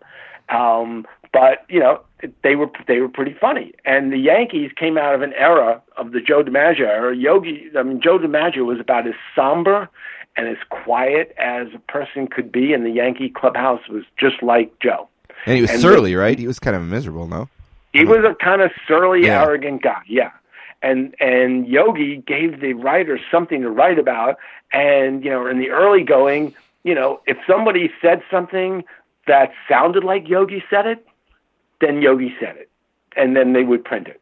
And he said, "Yeah, that sounds like something Yogi would say." Um, but you know, he did say a lot of them. One of the interesting things, I mean, Yogi, there's there's eight quotes contri- um, attributed to Yogi Berra in Bartlett's book of famous quotations, which is more than any United States president. Wow. This, this is a guy with an eighth grade education, maybe. I mean, his friend said that you know it was really probably more like a sixth grade education, and Yogi was Yogi was even though so many people like Branch Rickey um, and others told him he was never going to make it as a baseball player. Yogi, in his heart, always knew he was going to be a baseball player, and just didn't see the re- the purpose of staying in school. And really, during the depression, you know, by the time you made it uh, into to eighth grade, you know, reading. If you could read, if you could write, if you could do basic arithmetic, what else did you need to work in the factories? You know, I mean, a lot of kids didn't. In fact, one of the reasons why American Legion ball became such the uh, the dominant uh, ball and why Yogi played American Legion ball was that high school uh, during the Depression, um, Depression wiped out high school baseball. You know, there weren't a lot of kids didn't last long enough to play baseball in high school, and if they were in high school that long, they didn't. You know, they had to go to work after after school. They couldn't play be playing baseball. Sure. Well, we know that Yogi didn't say a lot of those things he said, so. Well, that you know that's one of the one of the best quotes was I never said everything that I said. Right. Love that one. Yeah. Um, the another really interesting part of the book, and we're jumping around, but I mean we weren't going to be able to go through every story anyway that's in here, and that's why it's definitely worth uh, the time. And just to reset a little bit, it's Yogi, Life Behind the Mask. Jon Pessah is the author. He's with us here going over some stuff. So he gets fired pretty early. I want to say 15, 16, 17 games into the year or something. And Steinbrenner doesn't tell him. He sends a GM to tell him. And that creates a Cold War between Yogi and the Yankees for what, 14 years? 14 years. Yeah. Um, that was I'll tell you what, that was a t- that was a tough tough thing for Yogi to to do. Um, I mean, you know, he had three managing stints. The first one, he ends up taking a broken down, really, and you could tell because uh, in 1964, a team uh, of, of, you know, he loses uh, Whitey Ford, who, who was hurt. Um, the, at the end of the season, um, the team really is is aging. Roger Maris is starting to is, is breaking down, and and he takes them to the seventh game of the World Series against an excellent uh, Cardinals team. But Ralph Houk um, who uh, who had won three pennants and two World Series and, and before moving up to GM and was supposed to be a guy who who um, mentored Yogi as a as a manager that year. Instead, convinced the two owners of the Yankees to fire him, and he was fired in August. They just didn't tell him until after the season which really would have been interesting if he had won the World Series, what they would have done. And then he goes to the Mets and he and he wins. He goes to the he's the first manager to take a team in both leagues to the to the World Series, and he's um, and he's up three games to two on on the dynastic um, Oakland A's team. And when he asked, and when he famously asked Tom Seaver, and this is this uh, is something Mets fans um, uh, still haven't forgiven Yogi for. But Yogi's up three games to two, and he's got the best pitcher in baseball on his team. Um, and Tom Seaver, um, who he's had something of a strained relationship with, and he went to Seaver and said, "Okay, uh, he's had three days rest. Can you go?" And Seaver said, "Give me the ball." And he said, "Okay." And people have asked me what I thought of that, what I think of that decision. It's like if I have the best pitcher in baseball on my team, and he tells me he can go, You give him that's the who. I'm going with. Yeah, of course. You know, it's like I got Pedro and uh, extra chance to win. yeah, it's and, like and he Pedro only in the and he- right. five outs away. And You he- know, Pedro. and he only gave up three runs, but Catfish Hunter, not a bad pitcher. You know, you know, pitched, pitching against them. Um, you know, Mets weren't big hitters, and they only got one run. You Sure. know, and he ends up losing Jon Matlack, who who I talked to for this book, and agreed with both. You know, with with the moves that that uh, that Yogi made, and he pitched on three days rest, and he had a great year um, in in '73. And uh, he gave he had he made two bad pitches, and both of them were hit for two run home runs. One by Bert Campaneris and one by um, Reggie Jackson, and they lose four. You know, they lose four to one. And then he goes to the Yankees, and boy, I'll tell you what, his wife Carmen of 65 years, who's definitely you know one of the stars of, of this book, Yep. um, and you know a real partner um, in everything, you know, business, decisions about contracts.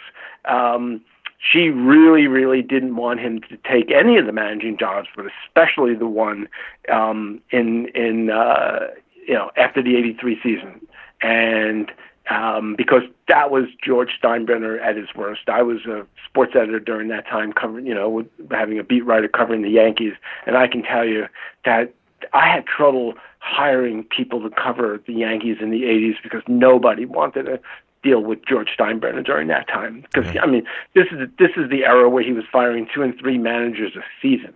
Right. Yeah, Martin's and- coming and- back and getting fired and coming back. Oh and- yeah. God, yeah. Yeah. And Yogi Yogi took the team. Gossage famously left after '83, and um, and you know saying I'll never play for the Fat Man again.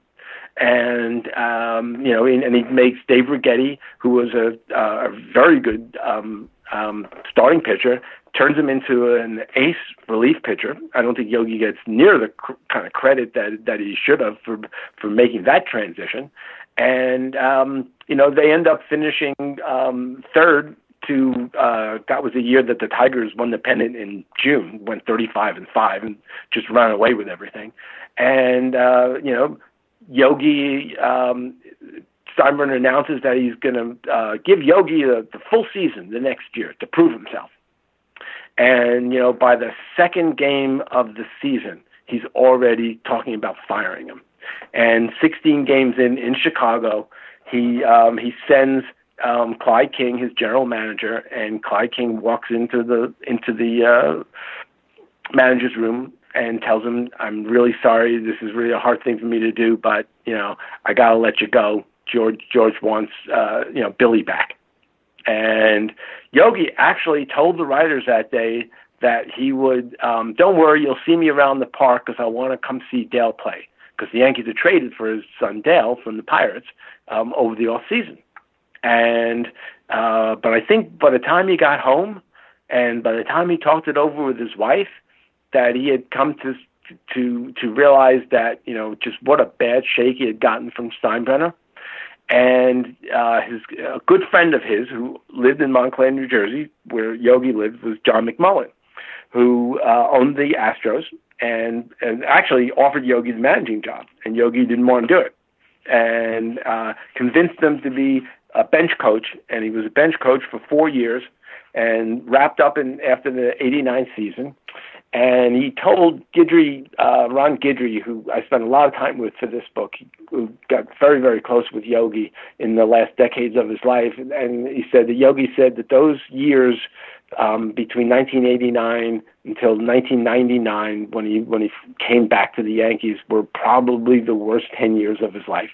That he just was separate. He was separated from baseball, and when Yogi looked in the mirror, he saw he saw pinstripes you know. Sure. And I was- that was that was really really difficult for him.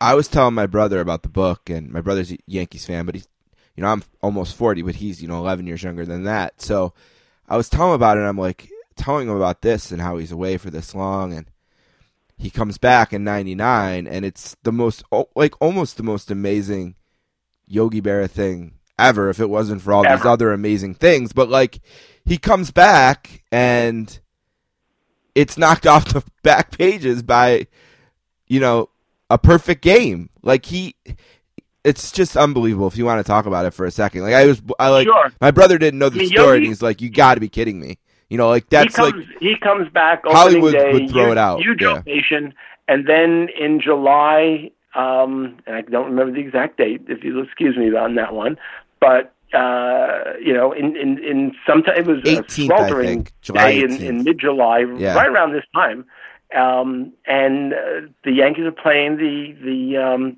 the Montreal Expos, and uh, and Yogi had a had a habit of leaving games in the sixth inning to beat the traffic. And you know, he'd watch the rest of the Yankee games at home. But this game, he's sitting in the box with his family, all his grandkids, and and and his and his sons and and and daughter-in-laws, and you know, by the fifth inning, it's like something's happening here.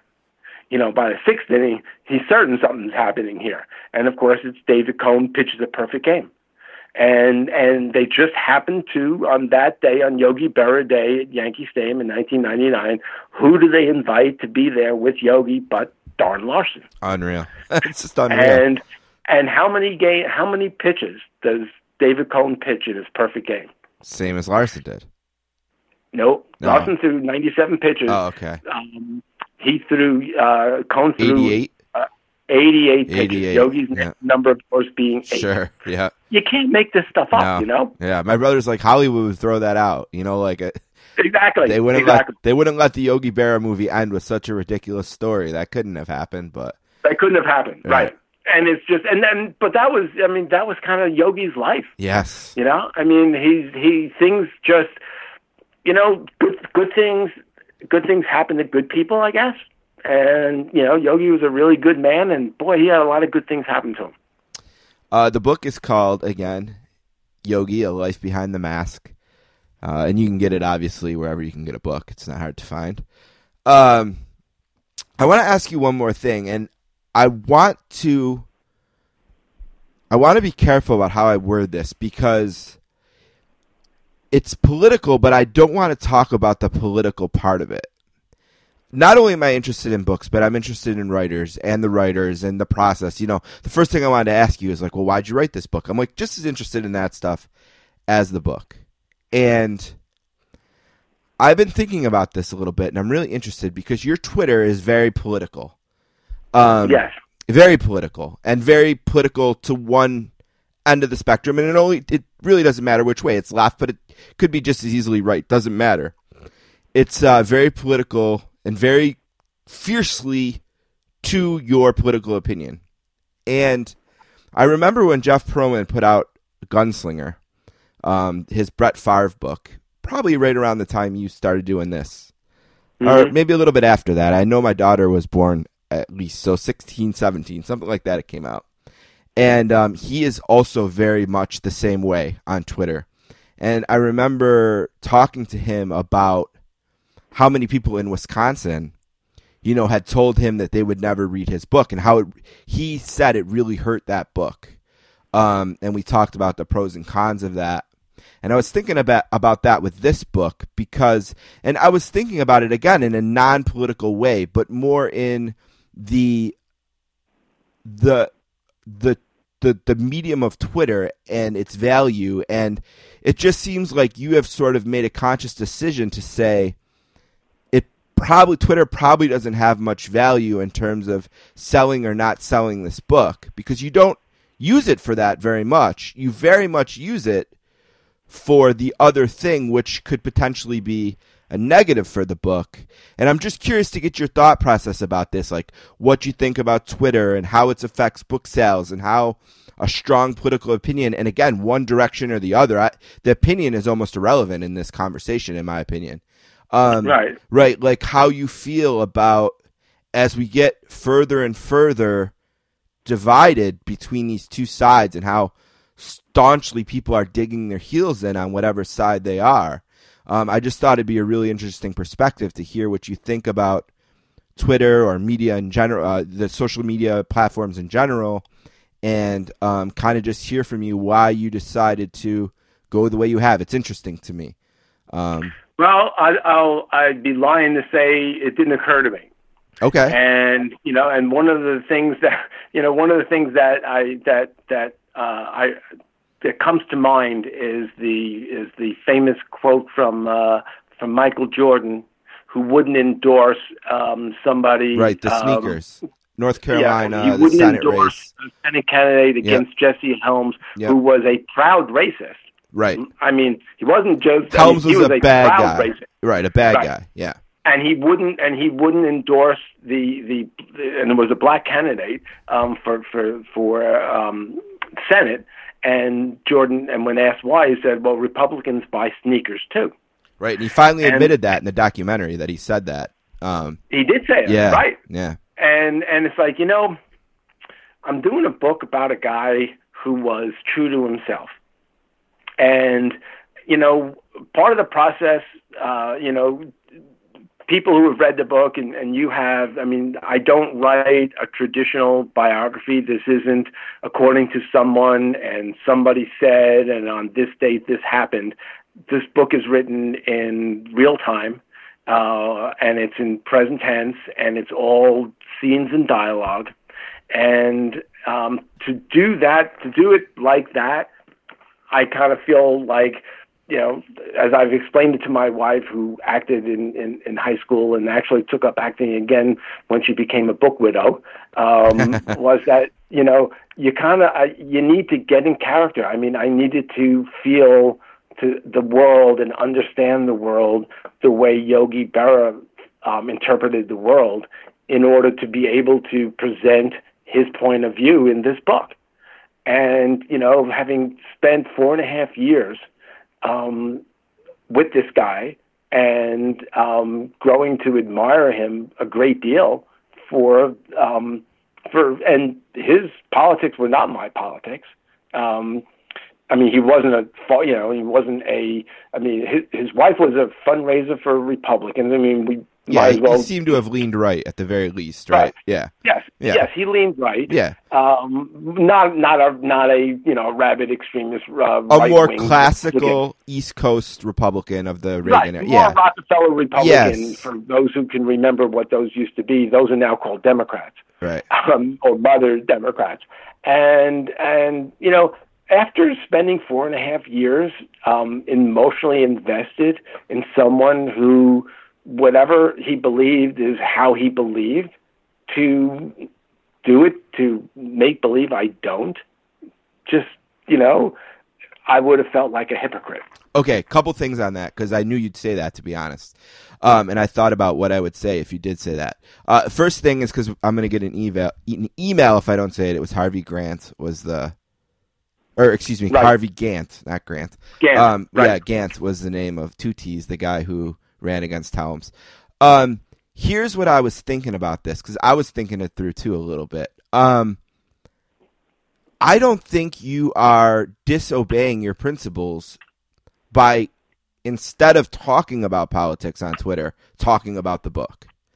And I think something that I think, and you don't have to think this, it's just my opinion, is that we waste our time on Twitter screaming our politics because we have I have changed nobody's mind and you have changed nobody's mind and so often we fall into these traps where we put ourselves in kind of Twitter echo chambers and are, you know, agreeing or disagreeing or you know, mostly agreeing with the people we agree with. You know, we're blocking or muting people who disagree with our and I'm speaking generally. I'm not talking about me or you. Um, the royal, the royal us. You know, um, you know, we find ourselves blocking those opinions and you know creating bubbles and echo chambers for ourselves. And I was strictly again, like I said, this wasn't about politics. It's more about business and writing. You know, thinking like, does the Twitter account serve any political purpose? I'm not so sure. I'm convinced it does anymore. Um, especially for guys like us, we have very similar Twitter follower counts. Um, you know, we're not, we don't have 42 million followers or anything like that. Uh, Right. and, you know, could you sell you you have so much passion for this project, which I love. You know, we've had so much fun talking about this. You worked so hard on it. You know, you made your wife a, a book widow. Yeah, you know, right, you spent, second time. right. You spent all this time.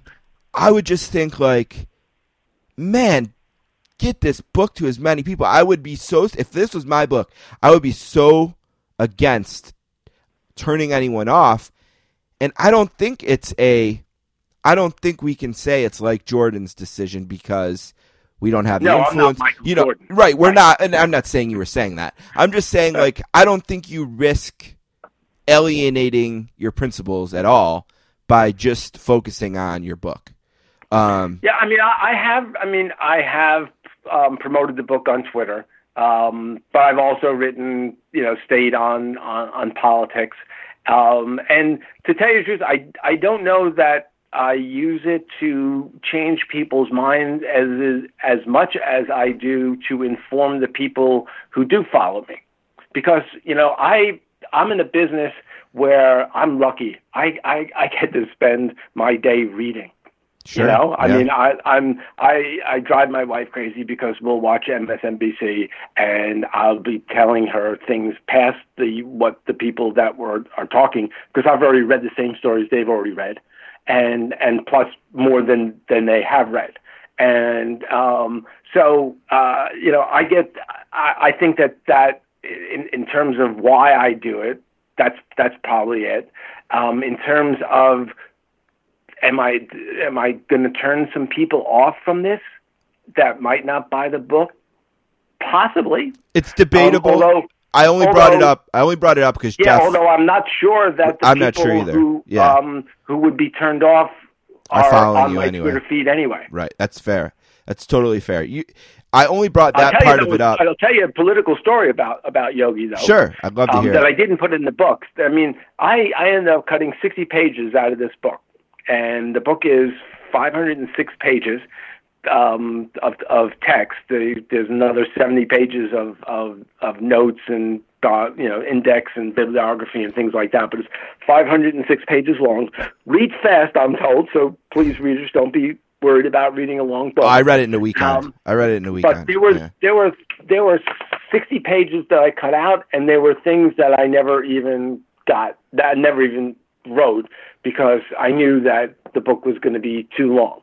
And one of the things I didn't write was that I mean Yogi Yogi went to I mean George Steinbrenner's box at at uh, Yankee Stadium where Yogi watched all his games when he when after they made and by the way just so so your listeners know after they patched things up when George Steinbrenner came in and apologized to Yogi at the Yogi Berra Museum in um, uh, Montclair, New Jersey, um, they became friends. They became good friends and um, uh, Yogi was really shook the day the, the day that, that that George passed, and he would go to George's box, and they and he would watch a game, and he was there to watch a game.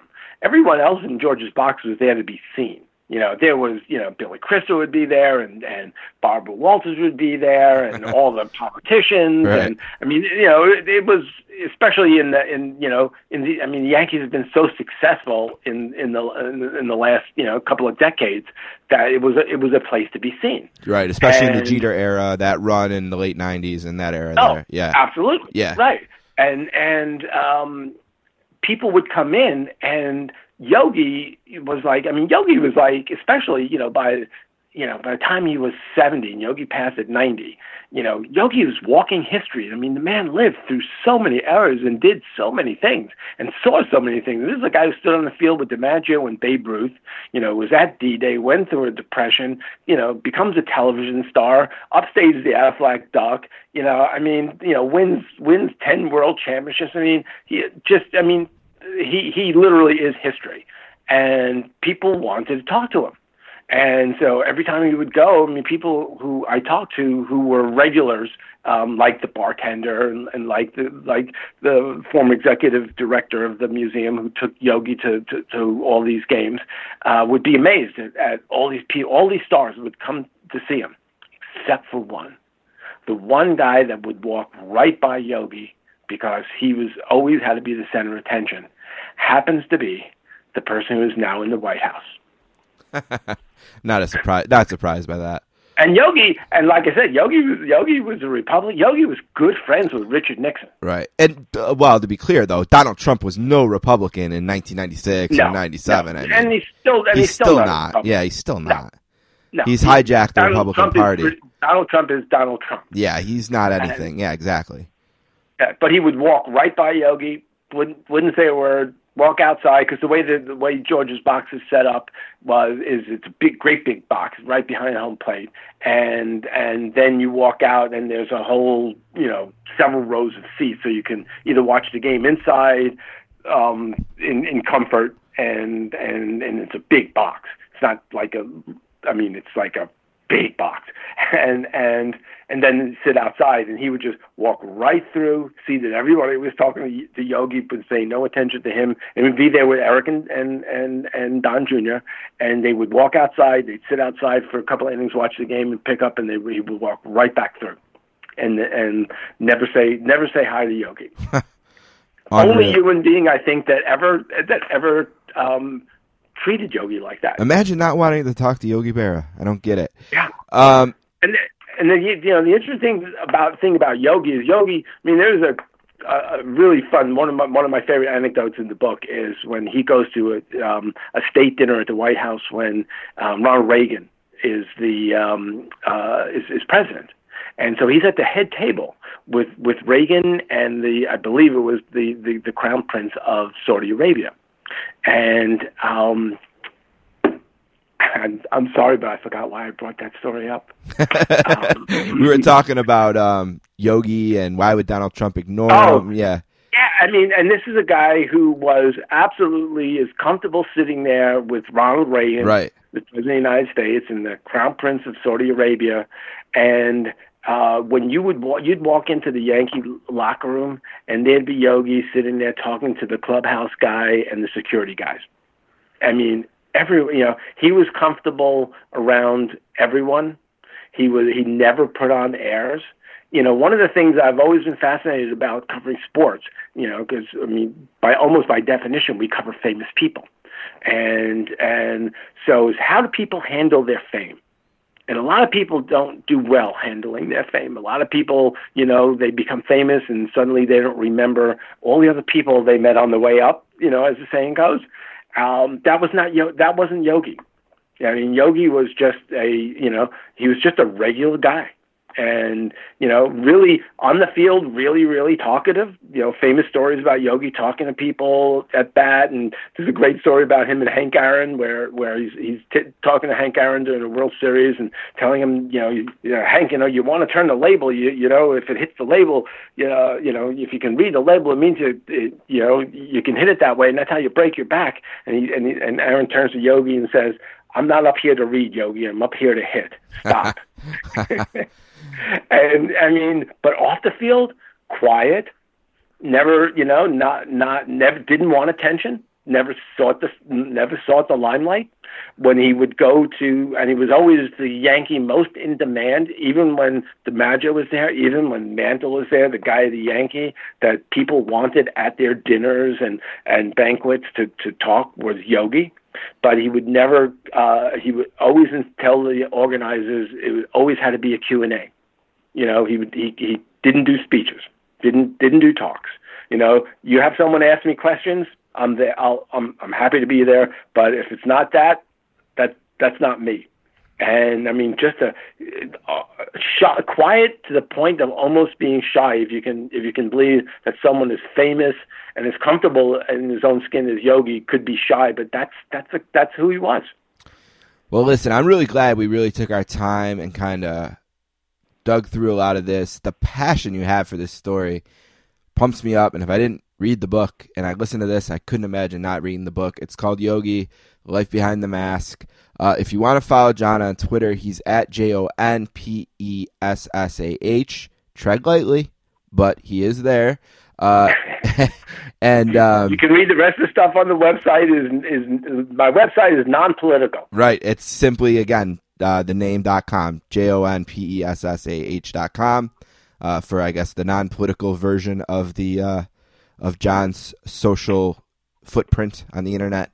Um, the book was amazing, and me as a I appreciate it. Thank you so much. me as sort of a classical New York Republican, you know, who grew up in the day of Ronald Reagan, and the in 2015, um, after the first Republican debate, I think there were 16 um, potential candidates on the stage, and my brother, who's similar to me, we ranked them from one to 16 on who we would want to win the nomination and face Hillary or Bernie. I guess at that point it could have been probably either or still. Right, either one. Right. Right. And uh, I had Trump at 16, and my brother had him at 15. So, I think a lot of people did.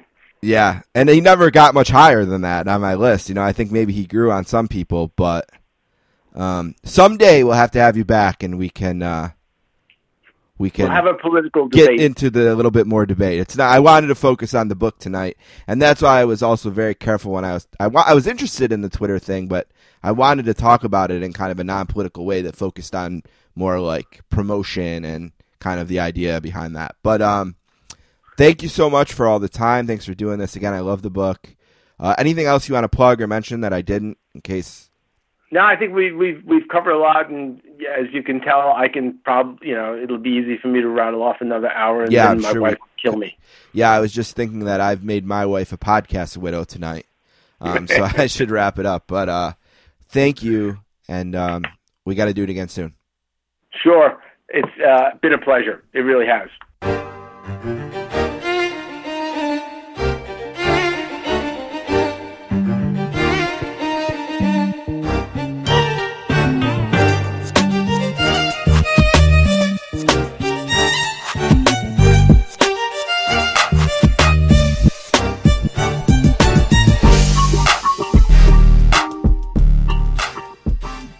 All right, I want to thank Jon Pessah and Joe Manniello for being on the podcast today. Don't forget you can find this episode and each episode of the Sportscasters on our SoundCloud page. It's soundcloud.com slash sports dash casters. You can find me on Twitter at sports underscore casters or email me the sportscasters at gmail.com. Uh, don't forget we're on Apple Podcasts, we're on Spotify, Stitcher, wherever you listen to podcasts. And if you're on Apple and are kind enough to give us a five star review, to, that is appreciated. Greetings from Allentown with our friend Peter Winson at GF Allentown Pod. He put out an episode today about 1995 ECW. Check that out. Peter and I will be doing a Adams Division podcast in August, so look for details on that. Our friend Adrian Dater's trying to make his way into Canada so he can quarantine and cover the Avalanche. Best luck to him. At A Dater on Twitter, follow him there. Uh, I was on the Place to Be Nation flagship podcast this week. We talked about a WWF show from Madison Square Garden in December of 1990. At Place, the number two B Nation on Twitter there. PlacetoBeNation.com for more information. I uh, tweeted about this. You can find uh, the link to my episode and my Twitter as well. All right, one last thing for today, a quick one. Paula has moved into the world of T-ball. Uh, one thing that Tammy and I promised ourselves and promised her uh, was that even though we were only going to have one child and she was going to be an only child, we were going to make sure that we would get her out and expose her to other children and as many activities as we could. Uh, we weren't going to give her a brother or sister, so we figured we owed it to her to get her out there and to do different things. And we've kept our word on that from right away. Uh, she was in music class, swim class. She started ice skating, you know, a year and a half. Uh, dancing, she's done. Soccer, she's done. Uh, so we get her in, we get her signed up, we see how she likes it. Uh, skating and dance have been her two favorites so far.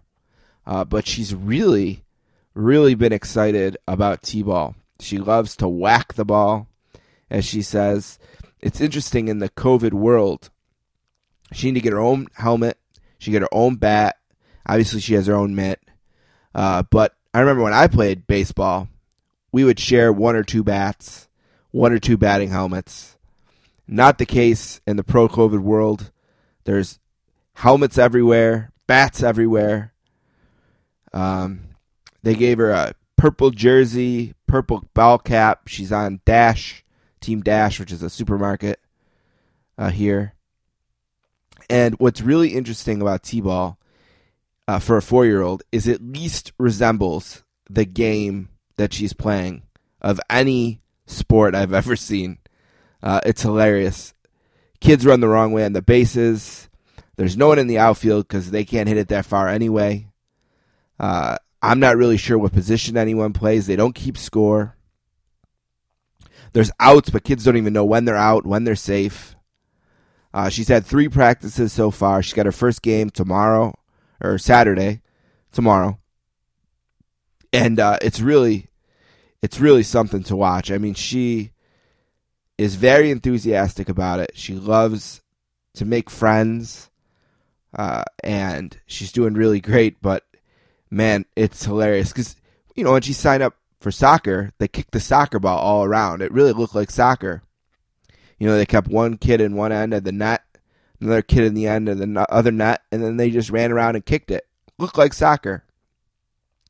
You know, skating. It looks like she's learning to skate. You know, it looks like skating. And uh, swimming. She's in the pool. She's swimming. They're teaching her, you know, back floats, and it always looks like what she's. This does not look like baseball. Uh, this is organized chaos, and it's amazing to watch. Uh, it's great for me. I just sit back.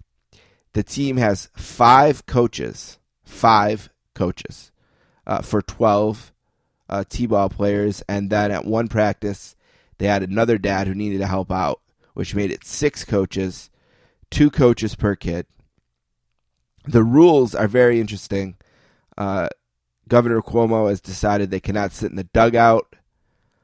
Um, only two parents or spectators per kid. Although that seems impossible to keep track of, as it's just a giant park with all these diamonds. I don't know how they know who's there to watch who. Um, there's all kinds of rules. The coaches are in masks. They're doing the best they can to get through it, and I appreciate, you know, what the coaches are doing, what the league's doing uh, to get the kids out there. They're doing the best they can. You know, it's a tough year for all that all that kind of a thing. But yeah, T ball dad here. Big game Saturday. Four innings. Every kid hits once each inning, each half inning on each team. They just bat around one time, switch sides, bat around, switch sides. They do it four times. They don't keep score. There are outs, though. Although, you could get potentially 12 outs an inning. So everyone hits once. Uh, yeah, but T-ball. I'd be interesting to hear your stories about T-ball around the country. Is it like this? Is it different? You can email me, thesportscasters at gmail.com.